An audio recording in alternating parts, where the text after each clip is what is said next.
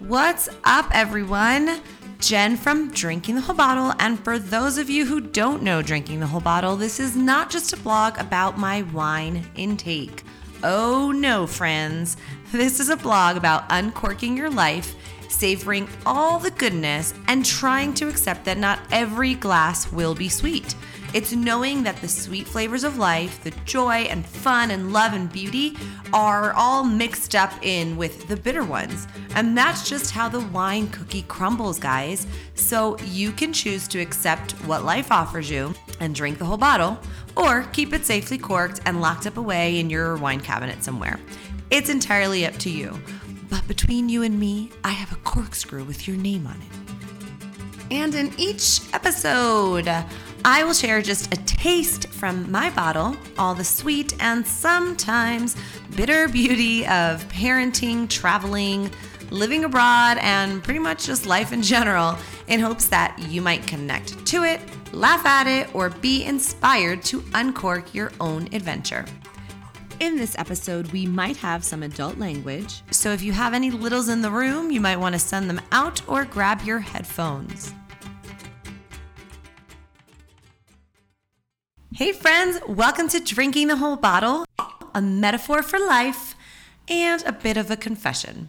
I'm Jen, and this is a podcast version of our blog. I'm so excited you're here, and welcome to episode two The Sweet Tradition of Small Things, a tale of Halloween candy pails. This is one of our older posts, but I just love it so much because if you've read my blog around Halloween, I usually talk about our Halloween bucket. It is one of our favorite Halloween traditions. Heck, probably one of our favorite traditions, period, ever, exclamation point, which, if you know me and Christmas, says a lot about this bucket.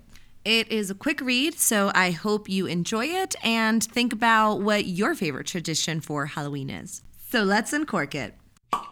The Sweet Tradition of Small Things, a tale of Halloween candy pails. I have very visceral memories of running around on Halloween with my sister like two mad escapees in our cookie cutter suburban neighborhood in New Jersey. For a long time, we had matching costumes, and for even longer, we had matching Halloween candy pails. Thanks to our parents, who usually, and with no intention, went bigger than any parent I knew. While everyone else was collecting candy in a normal bucket or pillowcase, sister and I were sporting around the Cadillac of Halloween candy pails. The extra large plastic pumpkin pail was the length of our torso and could carry our weight in candy.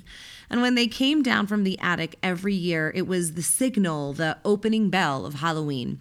Knowing this might help you understand the sadness that followed the theft of our first family tradition with my own family, the Halloween bucket. To many, it would seem like a silly, once a year accessory, but that's what's funny about tradition, right? The smallest of things to some can be the biggest traditions to others. That tin bucket wasn't a planned tradition, it was a fundraiser at CMS our first year. Our daughter was weeks old, and we knew we wouldn't actually use it to trick or treat with her, but we brought it with us to school one weekend and photographed her in it.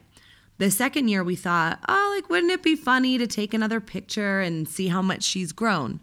And the rest is history, bucket history.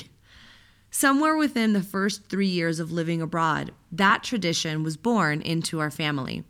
It became a marker of time, a way to remind us how quickly time is passing.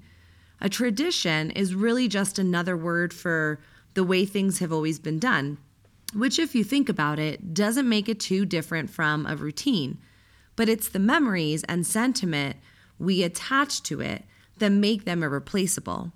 For those of you that live abroad or who have ever moved away from family, you'll know that of all the challenges of moving, maybe the greatest is replacing a family tradition.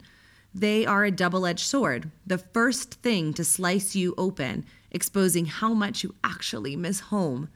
But they can also be the first thing that will make you feel like you found a new one. If you want to see some really cute Halloween candy pails or even cuter pictures of our kids in the Halloween candy pail, you could check out this post on the blog. So now it's your turn. Like a bottle of wine, it is best when shared. Do you have a favorite Halloween tradition? And if so, what is it? Is it a song you listen to, a family costume, a game? I want to know what y'all thinking. Remember that song? So, comment here on the blog or send me a message because I'd love to hear. And for today, that's all. Thanks for hanging out and listening. If you want to read this post and so many others with your actual eyeballs, or if you don't want to miss the next one, visit us at drinkingthewholebottle.com and subscribe, or subscribe here. Till next time, keep living life uncorked.